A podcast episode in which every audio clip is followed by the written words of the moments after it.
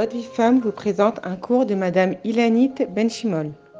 Alors voilà, beaucoup de femmes se posent la question si le but de la tsniout est de cacher le corps de la femme parce qu'il représente une tentation pour un homme, comme si le corps de la femme avait en lui un quelque chose de honteux ou de mauvais en soi qu'il faille à tout prix dissimuler de peur d'amener la faute dans le Ham Israël.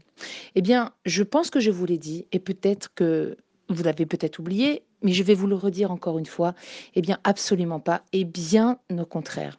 Akadash n'a pas créé la femme pour en faire un objet de séduction, même si elle porte en elle cette dimension.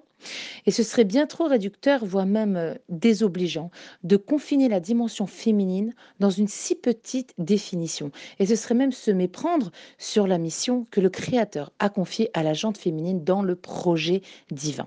Si un homme a des tentations, eh bien, c'est son seul problème. Et à lui d'y faire face et à lui de le régler. La Torah ne manque pas de moyens pour ça. Un homme, par exemple, peut prendre du plaisir à regarder ne serait-ce que la main d'une femme.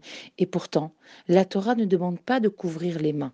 Donc on voit bien que le problème de l'homme face au regard, euh, dans son regard face à la femme, est une dimension qui le concerne à lui. Mais nous, quelle est notre dimension? Nous, on se doit de respecter notre corps. Et c'est un devoir pour chacune d'entre nous parce que l'approche juive de la tsniout est intimement liée à la façon dont la femme se voit et se perçoit. Et cette image et cette perception qu'elle aura d'elle-même est par définition l'essence de sa mission. Pourquoi? Parce que ça conditionne sa relation maritale, c'est-à-dire le regard que son mari va porter sur elle, avec tout ce qui va découler derrière, le respect, euh, euh, la gentillesse, euh, l'attention, tout, toute la relation en fait entre le mari et la femme va se positionner autour de la façon dont la femme elle-même va se comporter et se vêtir. Ça conditionne aussi l'éducation et le message qu'elle va transmettre à ses filles.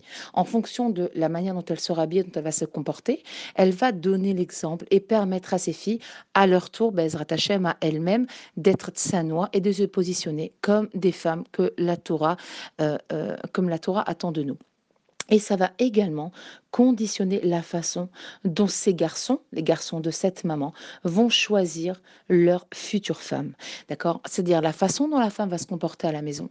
Alors si c'est une belle dimension, si la femme est à sa juste place, si elle dégage quelque chose de positif, de plaisant, d'attirant dans le sens spirituel, dans le sens du raffinement, eh bien les garçons n'auront qu'une envie, c'est d'avoir une femme qui ressemble à leur maman et non pas d'aller choisir quelqu'un, et quelqu'une qui va ressembler à l'inverse de ce qu'est leur maman. Et lorsque la femme va dévoiler à travers sa tenue et à travers son comportement la pureté et la lumière que ce corps renferme, en fait, elle va permettre à son entourage, dans sa grande globalité, on va dire, de réaliser quelle dimension est associée à la notion féminine avec un grand F. Alors, vous savez, j'ai une amie qui est âgée de 27 ans à peu près et qui a récemment trouvé un travail ben, parmi les non-juifs, d'accord?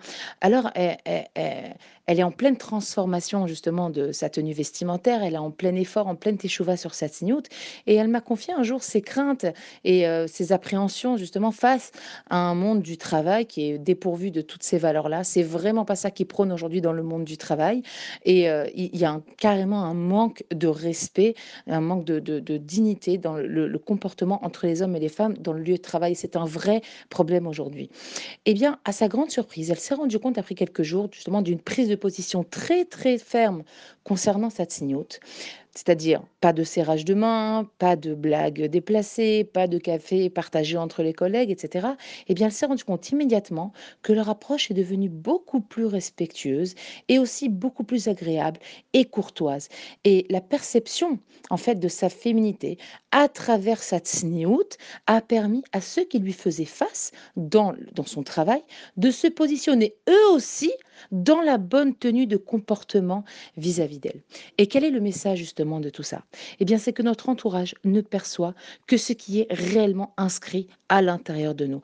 Pas de tricherie possible. Ce n'est pas seulement une question de choix vestimentaire, mais bien une révélation à l'intérieur de qui nous sommes. La Kabbalah nous apprend d'ailleurs que le corps de la femme possède une beauté plus profonde que celle de l'homme, qui lui aussi entre parenthèses, est soumis à certaines règles de tsniout, parce que son âme, l'âme, la neshama de la femme, elle provient d'un endroit, d'une source céleste beaucoup plus élevée.